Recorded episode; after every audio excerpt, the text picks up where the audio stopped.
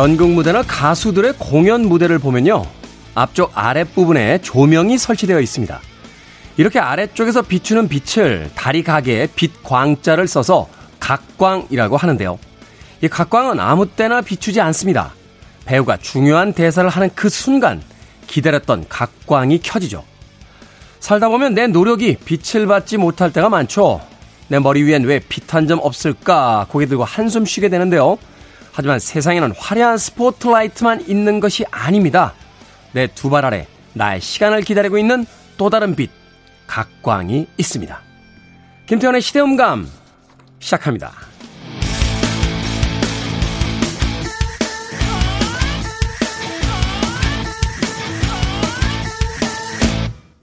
그래도 주말은 온다. 시대를 읽는 음악 감상의 시대음감 김태훈입니다. 예전 표현 중에 각 광을 받는다라는 표현이 있었죠. 이 표현의 어원이 어디서 왔는지 잘 모르시는 분들 꽤나 많았을 것 같습니다.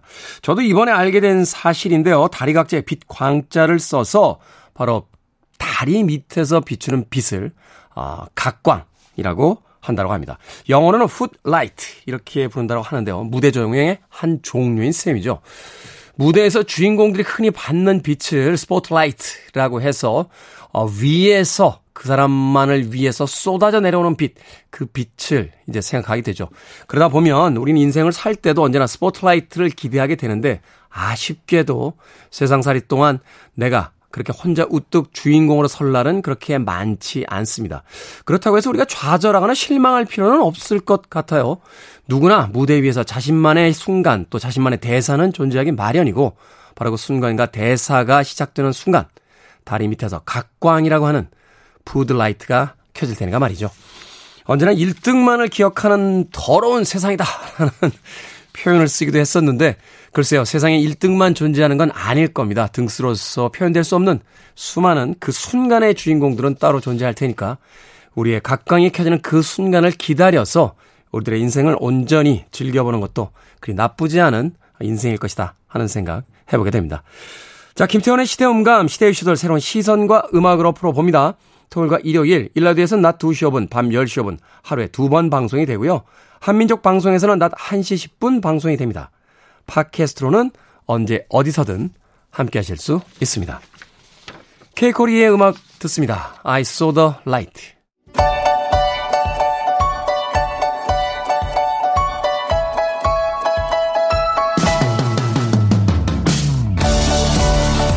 우리 시대의 좋은 뉴스와 나쁜 뉴스, 뉴스 good and bad, KBS 보도기획부의 박혜진 기자, 산업과학부의 정세배 기자 나오셨습니다. 안녕하세요.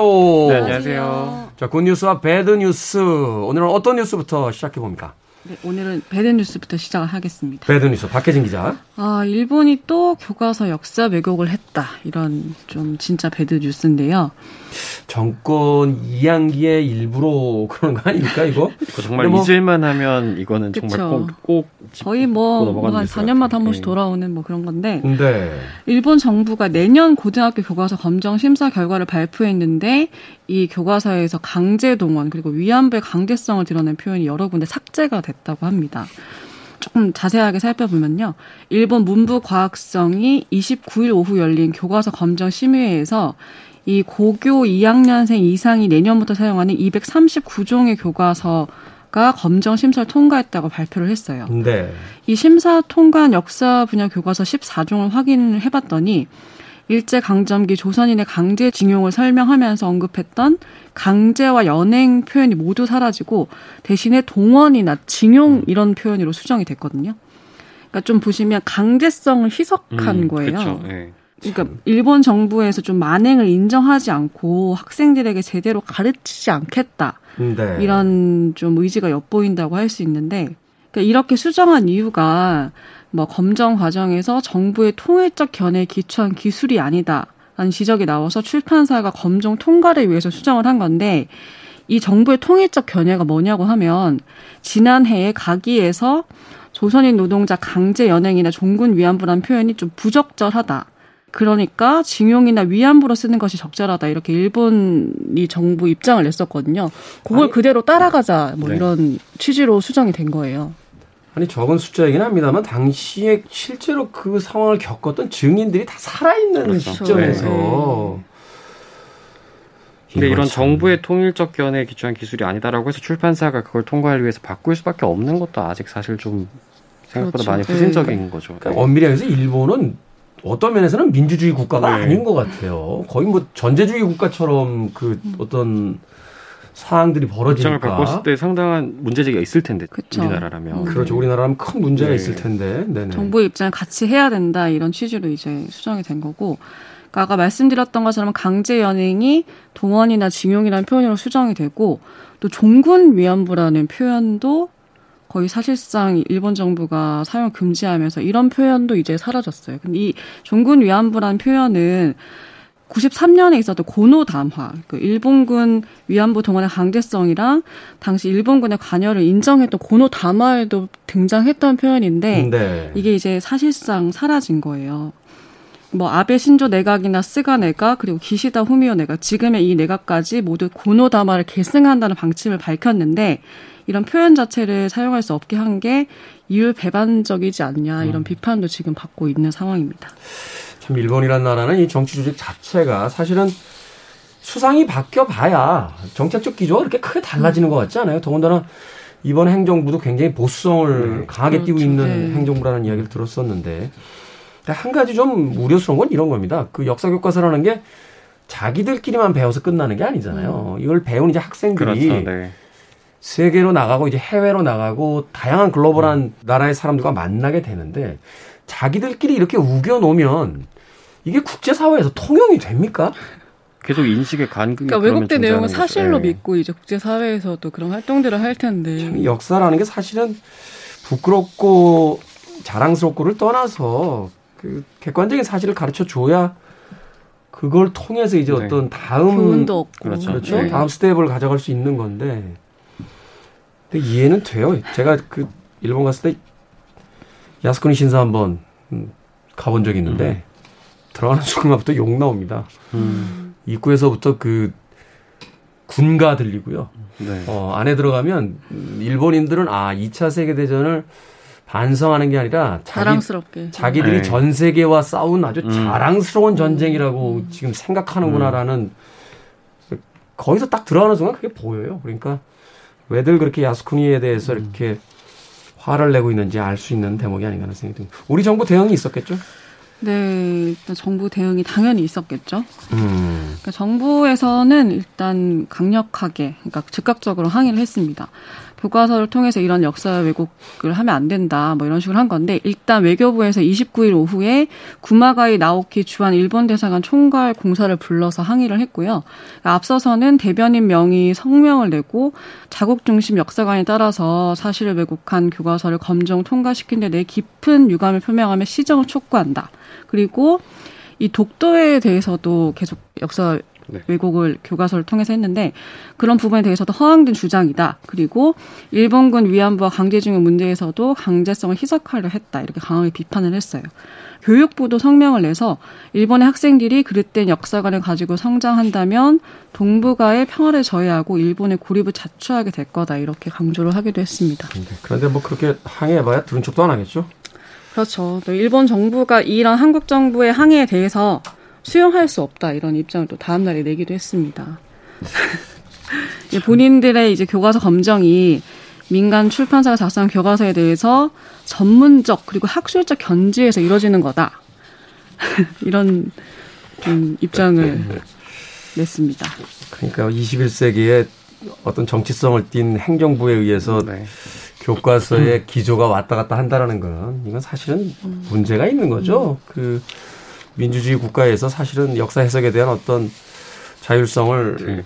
완전히 무시한 채 음. 정치권의 어떤 이데올로기에 의해서 이제 역사의 사관 자체가 정해져 버리는 거니까. 사실 우울한 건 1년 뒤에도 아마 bad news로 또 확인하지 그렇죠. 않을까. 네. 참. 교과서 검정 통과할 때마다 네네. 이게 네. 반복되어 왔던 걸로 알고 있는데. 그래서 우리가 꼭 음. 축구하고 야구 이겨야 돼요. 네. 자, 이번 주 bad news 박혜진 기자의 뉴스 들어봤습니다. 자, 이번 주 good news 정세배 기자 어떤 뉴스입니까? 아, 네.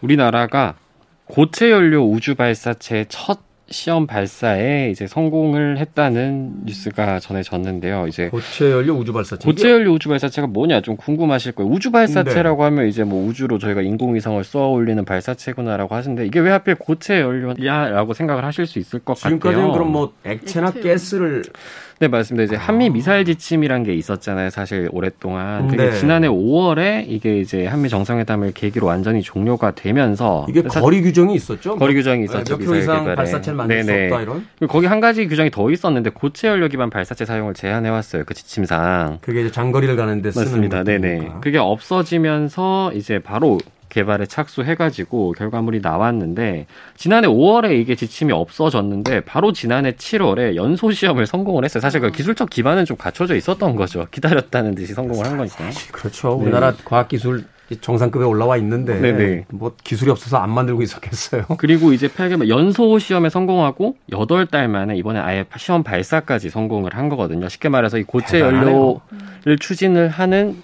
시험 발사체가 우주로 날아가는 데 성공을 한 거죠. 대단하네요. 열어주자마자 1년도 안 돼가지고 음. 실험, 시험 그 말하자면 이제 발사를 했다고요. 그렇죠. 정말로 기술적 기반은 좀 많이 갖춰 있었고 또 준비를 한 건데 이게 고체 연료의 장점이 뭐냐면 이제 소형 위성 또 다수의 좀 특히 좀 초소형 위성 개발을 또 국내에서 민간 기술로도 많이 하고 있는데 이걸 지구 저궤도에 올릴 때 사용할 수 있어요. 이게 어떤 장점이 있냐? 가격이 상대적으로 저렴합니다. 액체 연료 추진 기관보다. 아. 그다음에 간단한 구조라서 당연히 싸고 간단하면 좀 대량 생산하기에 유리하겠죠. 그래서 많이 쏘아 올릴 수 있고 또 액체 연료의 가장 큰 문제 중에 하나가 이걸 좋다. 미리 주입해 놓을 수가 없어요. 기름을 이제 아, 자동차 아, 기름이랑 좀 달라요. 로켓에 미리 주입해 놓을 수가 없어서 발사 직전에만 넣어야 되는 거죠. 맞습니다. 그러다 보니까 사실 이제 어떻게 보면 이걸 주변국에서 이걸 위성으로 이제 군사 목적이라면 이거를 실시간으로 볼 수 있는 거죠. 연료 주입 과정을 반대로 음. 저희도 아, 저렇게 볼 수 있는 거죠. 그렇죠. 예. 네. 하지만 고체 연료는 그런 준비 과정이 매우 짧게 그냥 거의 발사가 가능하거든요. 장착한 상태로 보관을 할 수 있으니까. 그러네요. 어, 언제 쏠지 이제 말하자면 쏘는 어떤 타이밍을 알 수가 알 수가 거예요. 없죠. 네네. 어. 알 수가 없고 저희가 원할 때 쏠 수 있는데 액체 연료는 그런 점에서는 좀 애로사항이 있는 것이고요. 지금 이야기해 주신 부분이 사실은 이제 인공위성 부분을 앞에서 이야기했습니다만 그 언제 발사할지 모른다. 이게 이제 군사 전략적으로 되게 중요한 부분인 거죠. 그렇죠. 사실 그래서 이런 기술 개발에는 국방부가 아주 깊이 주관을 하고 있는 부분이고요. 사실은 네. 우리도 이제 장거리 미사일을 가지게 된다면 이제 북한뿐만이 아니라 네네. 어. 주변국들에 대한 억지를 생각을 할 수밖에 없고 실제로 전략이 그런 방향으로 이루어지고 있는데 뭐 일단은 공식적으로 이제 또 우리나라가 이제 계획하고 있는 것 중에 하나가 이제 자체 기술을 바탕으로 한 위성 발사예요. 위성 발사. 위성을 탑재해 발사하는 게 목표는 2025년입니다. 이제 3년 정도 남았거든요. 그러니까 일단 오늘 로켓 발사는 성공했지만 이렇게 묘사를 하더라고요. 그러니까 이게 위성을 택배 상품이라고 생각하면 네. 택배차 개발에는 성공을 한 거죠. 아. 근데 이제 택배 배달이 이루어지려면 상품도 있어야 되고 뭐 도로 뭐 여러 가지 조건이 갖춰져야 하는 상황이라서 이런 나머지 쉽게 말해서 발사장도 갖춰야 하고 위성도 개발이 잘 되어야 있죠. 이 모든 것들이 완결이 되면 이제 순수 우리 기술로 만든 어. 고체 연료 우주 발사체로 위성을 우주로 쏘아 올릴 수가 있는 것이고요. 될 것 같은데요. 이거 우리나라 워낙 통신 강국이기 때문에 위성 올라가면은 경제성 나오는 거 아닙니까? 그렇기 때문에 실제로 이제 나로 우주 센터에 이런 이제 신규 발사장 구축을 벌써 하고 있어요. 네. 위성 개발도 지금 차곡차곡 이루어지기 있기 때문에 2020년이 그렇게 뭐 불가능한 목표는 아니고요. 또 유리호 개발을 했었잖아요. 이게 또 그렇기 때문에 단 액체 연료도 분명히 장점이 있기 때문에 이런 고체 연료와 액체 연료 혼합한 로켓 개발 이런 것들도 이제 기술 확장이 가능한 거죠 외연 확장이 음. 또 민간 기업들이 지금 이제 미국 같은 이제 글로벌 기준으로 봐도 이제 우주 로켓, 특히 소형 로켓을 중심으로 이제 발사체 같은 것들을 개발하는 곳이 많잖아요. 국내에서도 많거든요. 이런데 기술 이전도 음. 가능한 것이고요. 그렇죠. 사실 이번에 뭐 우크라이나와 러시아 전쟁 보면서 느꼈습니다만 네.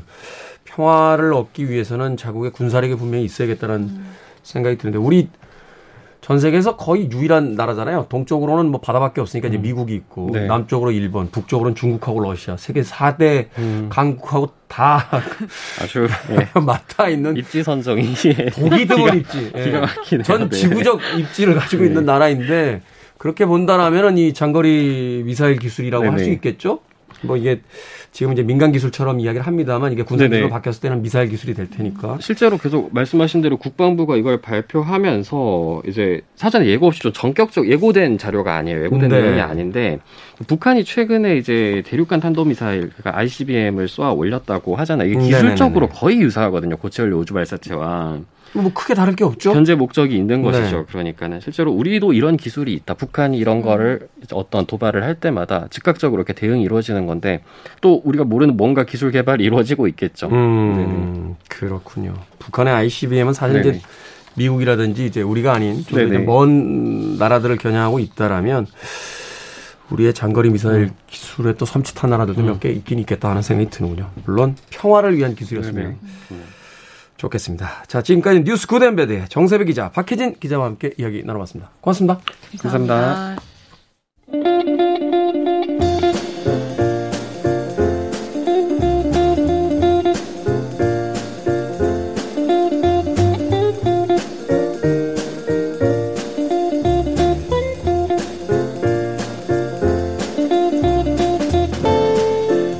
프란츠 카프카의 소설 변신에는 이런 구절이 나옵니다. 책이란 무릇 우리 안에 꽁꽁 얼어버린 바다를 깨뜨려버리는 도끼가 아니면 안 되는 거야.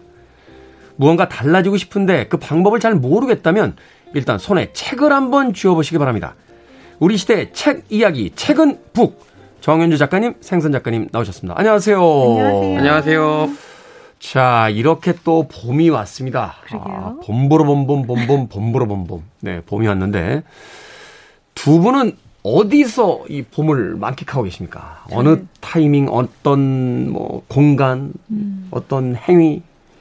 저는 저희 서점 마당에 펼쳐진 파라솔. 아, 제일 좋죠. 네, 거기서 난맥들을 그렇게 벌써들 마시더라고요. 난맥?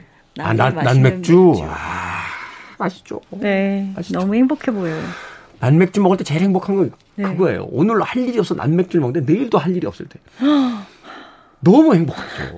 오늘도 할 일이 없네. 내일도 할 일이 없구나. 이러면서 이제 네. 낮에 맥주 먹을 때. 네, 정말 행복해 보여요.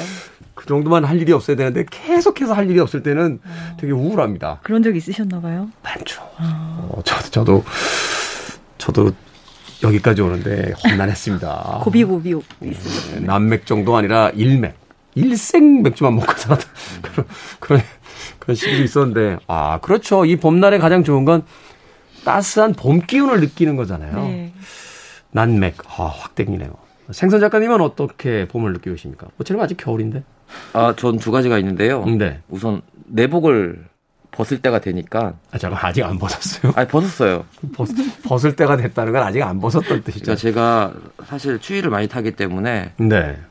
원래 봄에도 입거든요. 봄 날씨도 사실 봄에 추워요. 네, 긴장하면 안 되잖아요. 사람들이 3월 되면은 다 봄이라고 하는데 저는 3월에도 사실은 경량 패딩 가지고 있었거든요. 왜냐하면 경험적으로 알죠. 우리가 4월 초선 넘어갈 때까지 추운 날들이 있다라는 걸. 어. 네, 그래서 근데 제가 얼마 전 내복을 벗었어요. 아 잠깐만요. 꼭 KBS 방송에서 뭘 이렇게 벗는다 뭐 이런 표현. 아, 그러니까 느낌이 진짜 가볍더라고요. 가볍죠. 어, 체중이 하나 줄었으니까. 그냥 그 몸에 껍질을 벗어낸 느낌이라고나 할까 문학적으로 음. 표현한다면 음. 네, 그런 느낌이 들었고요. 두 번째는 제가 이제 동물들 키우잖아요. 강아지하고 고양이요. 고양이. 네. 네. 그들이 먼저 알아요. 어떻게요? 창문 열어달라고. 아 덥죠. 맞아. 털이 많기 때문에 네. 이 털이 굉장히 많은 강아지나 저 반려동물들은 우리는 못 느끼는데 네. 벌써 봄만 되면은 뭐들 그렇게 돌아다니더라고요. 그래서 어디 돌아다니는 거야 이렇게 보면 그 집에 제일 시원한데. 맞아요. 뭐 이렇게 대리석이나 현관문, 현관문, 현관문 앞이나 이 바람이 이렇게 새 들어오는데 거기 가서 이렇게 있더라고요. 오. 저희 저는 이제 창문을 잘 안 여는데 창문을 열어달라고 저희 고양이가 아, 그 앞에서 시위를 하고 네 야옹야옹 거리더라고요. 그 창문을 딱 열었는데 상쾌하더라고요. 집안에 모처럼 상쾌한 공기. 음. 공기청정기가 아닌 상쾌한 진짜 real 공기가 들어오니까 아, 좋더라고요. 아, 그렇군요. 고양이를 통해서 또 봄을 느끼. 아 그리고 또 하나 있는데 더 얘기해도 돼요. 아니 하나만 얘기하세요. 하나 하나만 더 얘기할게요.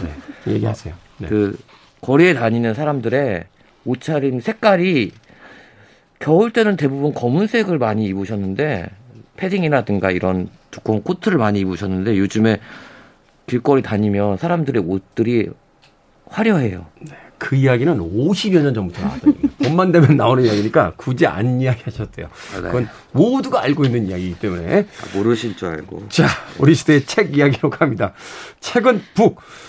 토요일은 이제 책을 이어서 추천하기 시간이라고 할까요? 오늘은 누가 먼저 골라 주셨습니까? 네, 제가 먼저 골랐습니다. 네, 어떤 책입니까? 저는 우리는 작게 존재합니다라는 책이고요. 우리는 작게 존재합니다. 네, 세상에서 가장 아름다운 책을 만드는 타라북스라는 부제를 가지고 있는 책이에요. 네. 출판사에 관한 책인데요. 이번에 우리나라 작가가 안데르스 안데르센상을 받으면서 화제가 음, 네. 됐잖아요. 네. 그게 뭐 동화계 노벨상이라고 하대요? 네, 네. 이수지 작가가 받았는데 지금 난리가 났어요. 이 책을 구할 수가 없어요. 그러니까 이게 무슨 윗돈 받아 받고 거래된다는 이야기도 있고. 네. 어, 뭐, 뭐, 절, 거의 뭐, 저 품절됐다고 그러더라고요. 네, 저희도 있었는데, 딱 발표 나자마자 어떤 손님이 뛰어오더니 싸갔어요. 아, 그래요? 네. 그럴 정도로 지금 인기고, 이 작가님이 거의, 어, 우리나라에서 동화책을 많이 만드는 출판사였거든요. 거기에서 네. 주로 책을 내시는데, 지금 그 출판사와 거래하는 인쇄소들이 다 난리가 나가지고, 아. 다른 동화책 만드시는 분들이 지금 책을 못 만들 정도로. 그 책 찍어야 되니까, 일단. 네. 어. 그렇게 지금 난리가 났거든요. 그렇게라도 좀, 좀 활성화됐으면 좋겠어요. 네, 진짜. 그렇죠? 네. 네. 서점에서 막 책이 없어요 하는 소리가 나올 정도로 막 찾는 책들이 좀 있어, 있으면 좋겠고. 네. 네.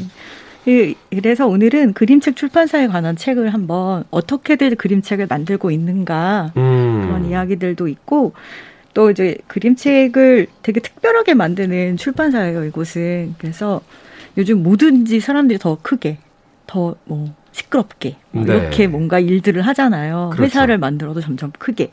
근데 이분들은 제목처럼 우리는 작게 존재합니다가 이분들의 어, 목표 같은 거예요. 아. 회사가 굉장히 인기가 있는데 더 키우지 않는 걸로 목표를 정하네요. 그러니까 네. 회사가 훨씬 더 커질 가능성이 있는데, 네. 아, 우린 그렇게 하면 좋아하지 않아요. 그 네. 뭐, 그 말하면 이런 거네요. 동네 맛집인데 항상 사람들이 줄을 서는데, 아, 옆집 지금 비었는데 터서 같이 하시죠 크게 네. 아니야 그러면 초심 잃어 네. 음식 맛 바뀌어 안 돼라고 음. 하는 그런 그런 거. 네. 어. 이, 이 출판사의 책이 저도 하나 있는데 정말 아름답거든요. 근데 네. 여기서 책을 사려면 8개월 있다 책이 와요. 8개월 있다. 네. 아. 책을 수제로 만들어요. 수제로 책을 만들어요? 네, handmade book이에요. 그 우리나라에도 그런 곳들이 있기는 있거든요. 근데 여기는 진짜 어 여기 타라북스는 타라북스의 타라는 인도 말이에요. 인도 별, 말. 네, 별이라는 별. 뜻이고 우리에게는 누구나 별이 있다 마음 안에 음. 그 별을 끄집어내서 하나의 책으로 만들고 이야기를 끌어내는 이것이 이들의 목표라고 해요. 네, 남인도에 있는 출판사예요. 남인도 음, 첸나이. 남인도에 있는 출판사. 네. 생선 작가 가보셨나요? 남인도? 남인도 저는 안 가봤습니다. 아. 그런데 예 말씀하세요. 나중에 얘기하면 아끼, 아끼려고요. 아, 인도를 되게 좋아하더라고요. 네. 인도에 오래가 있었잖아요. 그러니까. 네. 어. 네. 첸나이라는 곳에 있고 음, 여기도 그 이수지 작가가 수상한 그런 것뿐이 아니라 우리가 많이 아는 뭐 볼로냐나 프랑크푸르트 같은 곳에서 북페어가 많이 열리잖아요. 그런 데서 열리는 큰 상들을 많이 받았어요. 이 출판사가. 와. 그래서 책 애호가들이 상당히 좋아하는 권위 있는 그림책 출판사입니다. 네. 그 책을 딱 열었는데 제가 이 책을 이제 읽게 된 이유는 작은 회사들에 대한 책들을 찾고 있었어요. 작은 회사들에 대한 책. 네, 그래서 작은 branding을 위한 책 뭐 이런 것들이 나와서 읽다 보니까 이 출판사를 소개하는 게 나왔는데 저는 이제 책이 아름답다는 걸 알았지만 출판사 스토리는 잘 몰랐거든요. 네. 근데 그걸 읽고 와 이거 바로 사가지고 이 책을 읽었는데 너무 많은 insight를 얻었어요. 음. 앞에 딱 보면은 인도니까 간디 이야기부터 나오거든요. 음. 간디 이야기. 네. 간디가 뭐라고 말했냐면 선한 것은 달팽이처럼 천천히 나아간다. 알듯 말듯 하네요. 천천히 해라. 천천히 꼼꼼하게 일을 하는 곳이에요. 이분들은 이, 저 간디가 물레 돌렸잖아요. 네. 그런 손으로 어떤, 하는 네, 일을 했죠. 삶의 태도에서 어떤 깨달음을 얻게 된 거군요. 네. 여기는 종이부터 수제로 만들어요. 종이. 부터 네. 종이 만드는 공장이 따로 있어요. 출판사인데. 그거 굉장히 오래 걸릴 텐데 그 판에다가 이렇게 물에다 뭐 풀어가지고 이렇게 계속 그쵸. 떠서 또 말리고 떠서 말리고 그래가지고 그 그런 종이가 아니에요. 그러면? 면섬유로 만들어요. 면섬유. 면섬유로요? 네, 우리 음. 버리는 옷들이 또 인도는 인구가 많잖아요. 음, 그렇죠. 버리는 옷들을 재활용해가지고 계속 아. 주무르고 막 해가지고 만드는 장면들이 나오더라고요. 대단하네요. 네, 그리고 쫙 펴서 종이를 이제 판판하게 만든 다음 다시 구겨요. 그래서 다시 펴고 이런 작업들을 반복해서 왜 그렇게 하냐고 했더니 그래야 인쇄가 예쁘게 먹는데요. 음. 아, 이 재질을 변화시키는 거군요. 계속 말하자면 네. 비슷한 예가 될지 모르겠습니다만 이제 반죽 같은 거 할 때도 아주 여러 번 그 정성을 들여서 해야 이게 이제 사실 아주 부드러운 식감 같은 걸 네. 갖게 되듯이. 네. 아. 그래서 그런 그렇게 공정이 그렇게 되고 또 실크 스크린으로 만들어요. 직접. 물론 이제 인쇄를 하는 책들도 있는데 이 출판사의 정체성을 말해주는 것은 그 실크 스크린으로 음. 만든 책들인데요. 말이, 말이 이름이 실크 스크린이지 그 이게 미는, 미는 거잖아요. 거죠. 롤러로 미는 거잖아요. 네. 그리고 이제 색깔을 한 번에 하나밖에 못 해요, 실크 스크린은. 그렇죠. 네, 그러면 다섯 가지 색이 들어가 있는 한 페이지를 만들려면 다섯 번을 긁어야 되는 거예요. 그거 이렇게 모서리 딱 정확하게 잡아야지 안 그쵸. 그러면 또 색도 울잖아요. 네. 오. 어. 그래서 실크 스크린 하는 곳에 가면은 이렇게 쭉 펴놓고 같은 색을 한 번에 쭉 한 번 하고 또 다른 네. 다음 색을 하고 이렇게 해가지고 굉장히 길게 동선을 만들거든요. 네. 그래서 한 책을 만들 때 80번을 찍어야 되는 경우도 있대요. 음. 이거를 색깔이 80가지면은 사람이 돌아다니면서 80번을 해야 되는. 그 잠깐 깜빡해서 다른 색깔 밀면 큰일 나는 상황이네요. 그럼 버려야 되는 거죠. 네. 아니 버리지 말고 그러면은 콜렉터 사이트. 어, 그 저희 주변 너무 좋, 너무 고맙죠. 네. 아 어찌 됐건 참 그런 어떤 일부러 불편한 방법을 감수하면서. 네. 책을 만드는 분명 이유가 있겠죠? 네, 여기 그 주인들이 사장들이 두 분의 여성이에요. 네. 한 분은 이제 비교 문학을 전공한 문학 을 음. 공부한 사람이고 네. 또한 사람 편집가고 작가고 역사학자고요. 그리고 이 두 분은 페미니스트 모임에서 만났대요. 아. 네, 90년대 인도의 페미니스트 모임에 만났다면 이분들이 어떤 성향인지는 대충 느낌이 음. 오시잖아요. 카스트 제도가 그렇게 강력한 인도에서 그것도 90년대 페미니즘 모임이라면 엄청난 급진적인 분들이 있겠는데요. 네. 네. 이분 두 분 이름이 하나는 기타 울프고 하나는 비 기타예요. 이름도 아. 되게 비슷한데. 네. 이분 중에 이제 그 아까 편집자이고 역사학자인 분은 활동가예요. 아이들 교육을 위해서 사회 문제를 해결하러 다니는 그런 음. 활동가였어요. 근데 이 두 사람을 만나서 이야기를 하다가 한 분이 얘기를 하는 거예요. 인도에는 아이들에게 읽어줄 만한 책이 너무 없어. 아. 그래서 이분들이 이제 활동가니까 네. 한 분은 문학했고 그러니까 그럼 우리가 만들자. 없으면 만들자 우리가. 네. 왜냐하면 인도는 주로 말로 그러니까 구전으로 음. 전승되는 음. 문화를 가지고 있기 때문에 글씨로 뭐를 쓰지 않았고 되게 이제 구루들이 이렇게 저, 저 말씀을 따르는 사람들을 앞에 놓고 말씀으로 다 하는 거잖아요. 음. 어. 그리고 인도는 언어가 민족과 부족마다 다 달라지니까. 네. 그리고 돈에도 그래서 그 10개 정도의 언어로 숫자들이 쓰여 있어요. 아, 맞아요, 맞아요. 돈에. 그렇군요. 그 얘기도 나와요. 그래서 언어가 보편 언어라는 게 없고 너무나 음. 다양하기 때문에 책을 만드는 문화가 발전하지 못한 못했대요. 이들이 시작할 때. 공용어가 없으니까. 네, 네. 그래서 이분들은 거의 영어로 많이 만드는데 그래도 소수 언어로도 만든대요. 음. 왜냐하면 그 아이들에게도 책을 읽을 기회를 주고 싶어가지고. 네. 아, 인도가 영어가 그렇게 발전하게 되는 그러니까 영어가 굉장히 그 일반화되는 이유가 바로 그런 데 있었군요. 네. 그래서 보통 우리가 알기로는 인도 사람들 영국으로 유학을 가잖아요. 네. 여기 출판사 영국에서 일하러 이리로 오는 디자이너들도 있고 그래요. 배우러. 아, 이 출판사 이 저 출판 방식, 그 네. 인쇄 방식을 배우기 위해서. 네. 지금 보고 계시니까 아시겠지만 그림들이 굉장히 강렬하고 독특하잖아요. 이게 우리나라식으로 하면 약간 뭐라고 할까 민화처럼 맞아요. 그 전통적인 인도의 어떤 민화가 뭔지는 저도 잘 모르겠습니다만 음. 약간 그런 느낌이네요. 이두 어. 분은 그런 거를 찾아다녀요. 소수민족의 아. 그림들과 이야기들을 찾아다니시는 분들이고요. 이 출판사를 세계에 알리게 된 건 2008년이었는데 2008년에 볼로니아에서 그 아동 도서전이 아주 크게 해마다 열리거든요. 네. 거기 최고의 상이 라가치 상이라는 게 있는데 그 상을 받았어요. 나무들의 밤이라는 책이. 어. 그래서 이 그건 또 어떻게 만들었냐면 이 소수부족 작가들을 막 찾아다녀요. 이분들 일부러. 왜냐하면 네. 가장 인도스러운 책을 만들고 싶다. 음. 것들이 그러니까 이분들은 되게 기준과 철학이 굉장히 명확하더라고요. 그러네요. 그 사실 이제 이런 어떤 활동을 하기 위해서는 아주 단순하지만 아주 힘 있는 어떤 강령이라든지 자신들만의 어떤 슬로건 혹은 음. 이념이 있어야 되는데 아주 분명하고 또 힘 있네요. 네, 어, 네. 그러니까 자기들이 추구하는 바가 뭔지를 바로 앞 사람에게 몇 마디 하지 않아도 설명할 수 있는. 네. 음. 그래서 이분들이 이제 그렇게 되게 된 이유가 95년 정도에부터 시작이었다고 하는데 그때 프랑크푸르트 북페어가 또 굉장히 크거든요. 전 세계인들이 다 모이죠. 네. 네. 거기를 간 거예요. 갔는데 이분들은 어떤 방식으로 했냐면 소수민족 작가를 막 찾아요. 민화처럼 그런 걸 그리는 분을 찾았고 그분하고 이제 같이 일을 하자고 했어요.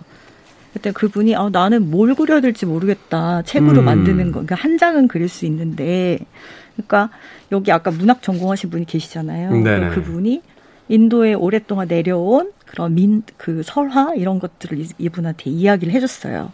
그래서 나무들, 나무들의 밤이라는 책을 만들거든요. 네. 나무가 이제 만들어내는 그런 모습들을 했는데 이걸 이제 만들기로 하, 했는데 다 못하고 두 장만 일단 찍은 거예요. 이렇게 손으로. 그때는 네네네. 막 찍은 거예요. 그냥. 어, 어. 네, 그냥 뭐 불러다니 잉크로 찍었대요. 그래서 가져갔는데 캐나다 사람들이 그거 보고 확 반해가지고 8,000부를 주는 8,000부. 손으로 찍었는데 8,000부를 만들어 오라고 그랬다고요? 네, 그래서 처음에는 아, 좋다 이러다가 그 우리 이제 어떡하지? 이렇게 시작을 했다고 하는데 음. 제가 이분들의 이야기를 보면서 소수민족 예술가들하고 협업하고 심지어는 어 소수민족들이 사는 곳에 계속 찾아다니세요. 근데 보면 그들은 이제 바닥이나 벽이나 이런 음. 거에 옛날 그림들이 많이 있잖아요. 그거를 그대로 옮기고요. 이 그림을 누가 그렸는지 찾아내요. 음. 그래서 그분들한테 인쇄를 지급해요. 오. 근데 너무 웃긴 게 인도 사람들 인쇄 개념이 없으니까 돈 준다니까 음. 무서워가지고 싫다고 막 그러는 사람들도 음. 있고 하다고 어, 해요. 돈 준다 왜 돈을 줘? 돈을 준 게 아니라 그냥 무슨 해코지 하려고 하는 게 아닌가? 뭐, 뭐, 뭐, 이렇게 되는 거고. 네. 근데 이분들의 어떤 그 출판 이념이 참 명쾌하네요. 앞서도 이야기했습니다만 그러니까 책이라는 것이 기록의 매체잖아요. 네. 그렇게 본다라면 소수 민족의 이제 사라지는 문화들, 사라지는 어떤 이야기들을 담아서 기록해서 그것을 뭐 그 소수 민족의 아이들에게 돌려주는 것일 수도 있고 네. 혹은 다른 사람들도 그것을 공유할 수 있게 그래서 네. 영원히 어떤 소멸하지 않는 이야기와 그 그림을 남기겠다라고 하는 네. 그 그러니까 작은 출판사이지만 가지고 음. 있는 어떤 그 출판사의 출판 이념이 참 네. 멋지다라는 생각을 해보게 됩니다. 자, 정현주 작가님께서 소개해 주신 우리는 작게 존재합니다. 라는 책 소개를 받아봤고요. 자, 이 책에 이어서 생선 작가는 어떤 책 소개해 주시겠습니까? 아, 예. 저도 좀 여기 타라북스가 예, 관련된 책이고 약간 뭐라 그러까 경영 철학이 담긴 책을 소개하셨잖아요. 네. 그래서 저는 같은 맥락에서 나는 어떻게 할리우드에서 100편의 영화를 만들고 한 푼도 잃지 않았는가라는 책이 있어요. 로저 코만의 이야기군요. 네. 음. 그 아카데미의 최고령 영화 감독이자 영화 제작자로 알려져 있고요. 그리고 이분이 좀 이야기가 많아요. 여태까지 여기서 제목처럼 100편에 지금은 거의 200편 된다고 하더라고요. 이 책에 나온 지 10년이 넘었거든요. 이분이 아마 20년이 됐군요. 이분이 아마 제작하고 그 카운셀링으로까지 참여한 영화를 하면 1000편이 넘을 걸요. 네. 근데 이 말씀하신 것처럼 로저 커먼은 영화 제작자이면서 감독이에요. 처음에는 네. 감독으로 데뷔를 했었는데요. 이분이 굉장히 특이해요. 이분이 여태까지 이 책에 의하면 100편의 영화를 만들면서도 모든 영화마다 성공을 했대요. 제가 알고 있기로 그 평생 동안 제작한 영화 중에 수백 편인데 딱 두 편 손해 봤다고 그러더라고요. 아 그래요? 네. 이 로저 코만이 사실 이제 스티븐 스필버그, 뭐 로버트 저메키스 이런 지금 헐리우드 중견 감독들의 다 스승으로 알려진 인물이고. 아, 그거 제가 다 준비해가지고 여기 지금 원고를 써왔는데 그렇게 중간에 말하시면 제가 전 딱 거기까지만 알아요. 자 다음부터 이제 생선 작가 받아주시면 됩니다. 네. 이 로저 코먼은 말 그대로 제일 뭐라고 해야 될까? 이 로저 코먼을 정의할 수 있는 딱 한 하나의 인터뷰가 있는데 네. 영화를 막 그렇게 많이 만들면서 성공할 수 있고 적은 제작비로 만드는 걸로 이 사람이 유명하거든요. 네. 그 인터뷰에서 이런 얘기를 했어요. 괴물은 보이지 않는 편이 낫다. 음. 아, 돈 들어가니까. 네. 괴물을 직접 만들면. 네. 그러니까 예를 들어서 이 분이 찍은 영화 중에서 이제 히트작 중에서 대, 대양저의 괴물이라는 게 있는데 괴물이 안 나와요. 그래서 우리가 그거 볼 때 예전에 샤이닝이라든가 조스 영화를 보면 그런 게 있잖아요. 음악으로 분위기로 뭔가 나올 것처럼 만들고선 정작 안 보이잖아요. 그게 이제 전문용어로 시점샷이라고 하는데. 아, 그래요? 예. 네, 그 조스가 나오는 걸 카메라를 보여주는 게 아니라 조스의 시선으로 사람을 봐요. 네. 그러니까 조스는 안 나와요. 네, 그 리고 음악도 같이 이렇게. 빠밤, 빠밤. 예, 이게 로저 코번이 대양적 해저 괴물이라는 영화에서 이제 처음으로 이제 시도했던 건데 그때만 해도 대양에 사는 해저 괴물을 만들어야 되는데 네. 며칠 만들었는데 문어처럼 나왔대요. 근데 문어보다 예, 네, 왜냐하면 잠수복을 입고선 그 당시는 이제 처음에 50년대 60년대만 해도 잠수복이 그렇게 일상 일반 사람들이 보는 그런 의상이 아니었으니까 그렇죠. 굉장히 특이해 보였을 거 아니에요. 지금은 뭐 재질도 다르지만 그때는 고무를 그냥 뒤집어 썼으니까 네. 뭔가 괴상하게 보인 거예요. 거기다가 이제 촉수도 달고 하다 보니까 이게 물에 아, 이제 물에 걸어서 나와야 되는데 너무 이제 무거워가지고 촉수들이 많아서 걸어 나오지 못했는데 거기서 막 허우적거리니까 NG거든요. 네. 리얼하다고. 계속 간 거예요. 네. 이제 이런 식으로 옛날에는 이제 필름으로 찍었으니까 네. 다 필름이 돈이었잖아요. 지금은 디지털이니까. 엔진하면 제작비 바로 올라가는 상황이죠. 네, 그러다 네. 보니까 로저 커먼이 이제 제작한 제작 영화를 제작할 때 가장 먼저 물어보는 이제 영화를 보고선 하는 말이 칭찬이 아이 이 장면이 좋았어. 이 카메라 무빙 좋아. 이런 게 아니고 이거 얼마 들었다고? 예, 이런 식으로 만드는 거예요. 그래서 이제 또 요즘 많이 제작비를 들이면서 대작 영화들이 많은데 네. 이것에 대해 이 현상에 대해서 어떻게 생각하느냐 했더니 나는 그런 식으로 만들 지 않았을 거라고 왜 사람들이 상상할 수 있는 여지까지 다 보여주냐고 라는 또 명언을 남기셨습니다. 그 스타워즈가 히트를 한 뒤에 이 로저 코만이 SF 영화 하나 만든 적이 있는데 그 스타워즈의 제작비에 100분의 1도 안 될 거예요. 네. 근데 우주선 내부가 음. 스타워즈하고 그렇게 크게 다르지 않아요. 그러니까 나도 아, 젠질이 이게 뭐냐 그랬더니 무슨 우리식으로 하면 여기 계란판이고 이게 네. 연통에 들어가는 무슨 슬레 거기 색칠만 해가지고 이렇게 붙여놨는데 음. 천재적이죠 로저 코만. 네. 그리고 뭐 제일 뭐라고 해야 될까 공포 영화를 많이 만들었거든요. 그게 왜 그러냐면 저 예산으로 만들 수 있는 가장 크게 히트할 수 있는 영화니까. 그리고 그 당시만 해도 이제 흑백에서 컬러로 이제 바뀌어가는 시기였기 음, 네. 때문에 흑백 영화를 많이 만들었어요. 그게 음. 컬러보다 현상 인하하기도 쉬웠기 때문에. 그 필름값도 싸고. 네. 어. 그런데 이분이 그 에드거 에드거 앨런 포의 작품들을 기반으로 한 이제 많은 검, 뭐 검은 고양이라든가 이런 작품들로 굉장히 성공을 했거든요. 음, 네. 그리고 최초로 그걸 했었어요. 영화를 이제 개봉하기 전에 한 200명의 관객들을 모아놓고 시사회를 하는 거예요. 모니터링을 하는군요. 모니터링을 하는데 재미없는 부분에는 누르라는 거예요. 아 버튼을. 예. 네. 그래서 버튼을 누르면 그 장면은 감독과 상의하지 않고 무조건 잘라요. 그래서 아예 그런 편집 기법을 또 만들기도 했고. 네. 그 다음에 이제 예전에는 이제 컬러로 하면서 뭐라고 해야 될까 이제 비율이 많이 변화가 됐었다고 하더라고요. 영화 비율이 화면 비율이 화면 비율이 뭐 시네마스코프로 갔다가 또 뭐 그 전에는 음. 이제 뭐 TV 버전이었다 네. 뭐 여러 가지가 있죠. 뭐. 네. 네. 근데 이 로저 커먼이 극장에서 만드는 컬러 시네마 스코프의 비율이 있는데 이게 2.35 대 1이거든요. 2.35 대 1. 네. 네. 이 비율을 지금도 사용되고 있는데 이걸 만든 사람이 이 로저 커먼인데 네. 음. 그게 왜 그러냐면 크게 만들면 그 현상료가 또 비싸니까. 네. 그리고 아까 전에 말씀하신 것처럼 이 로저 커먼이 데뷔시킨 감독들도 많고 배우들도 많아요. 그러니까 뭐 지오르, 지옥의 묵시록과 대부를 찍은 그 포콜라, 아, 코폴라 감독, 프란시스 프란시스 코폴라. 그다음 네. 양들의 침묵의 조너선 드미, 그다음에 샤인의 감독이었던 탁 후지모토, 아 이건 촬영 감독. 네. 그다음 실베스타 스텔론, 뭐 마틴 스콜세이지, 배우로는 잭 니콜슨이었는데 잭 니콜슨이 맨 처음에는 배우가 아니었대요. 음. 카메라맨이었대요. 카메라맨. 원래는 배우로 그 오디션을 보러 갔다가 네. 떨어진 거예요. 근데 아 야 카메라 카메라 스텝이 없는데 했더니 거기서 이제 니콜슨이 제가 찍을 줄 압니다.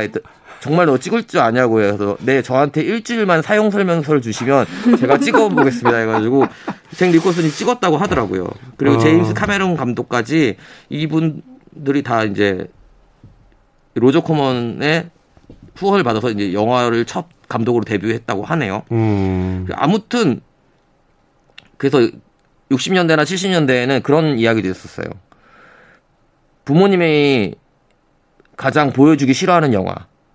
그 만드는 사람이 이분이거든요. 뭐 아까 전에 말씀하신 것처럼 어떤 감독에게 100편의 영화를 만들고 나서 어떤 감독에게 맡겼는데 두 편의 영화가 이제 실패했다고 그랬잖아요. 그 이유가 사실은 실패가 아니거든요. 음. 그러니까 자기에서 실패인 거예요. 제작비를 많이 써서.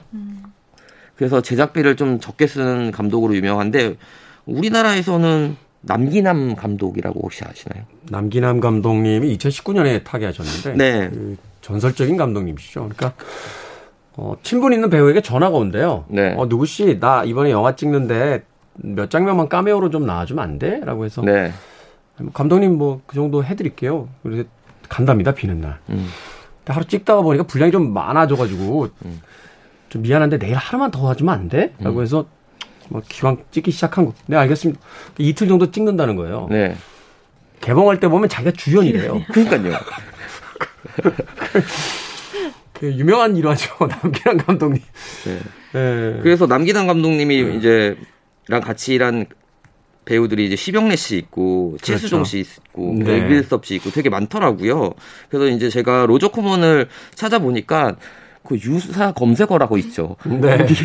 한국의 로저 커먼 남기남이 딱 나오는 거예요. 근데 여러분들 아실 거예요. 그러니까 우리가 어린 시절에 봤던 영구와 땡칠이 시리즈를 만드신 감독하신 분이고요. 그렇죠. 그 다음에 네. 갈갈이 패밀리와 드라큘라 이런 작품도 만드신 감독님인데 저도 이제 이 이야기를 들었는데 그, 그 최수종 씨가 한참 이제 인기가 많았을 때 한 이틀 정도 빼달라고 해가지고 한데 모든 장면 뭐 이렇게 소리만 하고 대사도 별로 없었대요. 그래서 별로 중요한 배역이 아닌가 보다라고 생각했었는데 나중에 영화를 만들고 보니까 점프하는 장면에서는 최수종 씨 얼굴 담고 점프하고 날아가는 데서는 스턴트맨이 하고 착지하는 장면에서는 다시 화면이 이런 식으로 해서 이분도 굉장히 저예산으로 많이 이제 영화를 찍으셨다고 하더라고요. 근데 그럴 수 있었던 게 이제 이제 우리나라가 이제 자국 영화를 이제 우리나라 영화를 보호한다고 스크린 쿼터제를 했었잖아요. 근데 네. 저는 이제 잘 몰랐었는데 스크린 쿼터제가 그거였더라고요.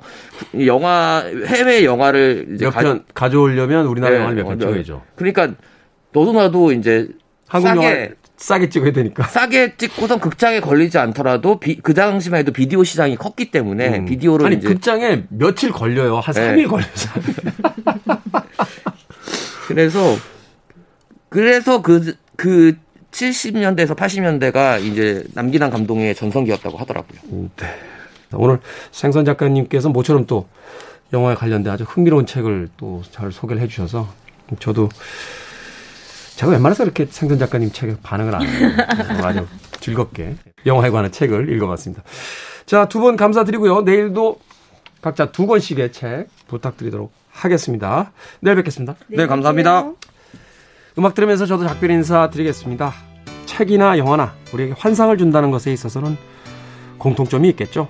블랙박스입니다. 판타지 들으면서 저는 작별 인사 드립니다. 지금까지 시대음감의 김태훈이었습니다. 고맙습니다.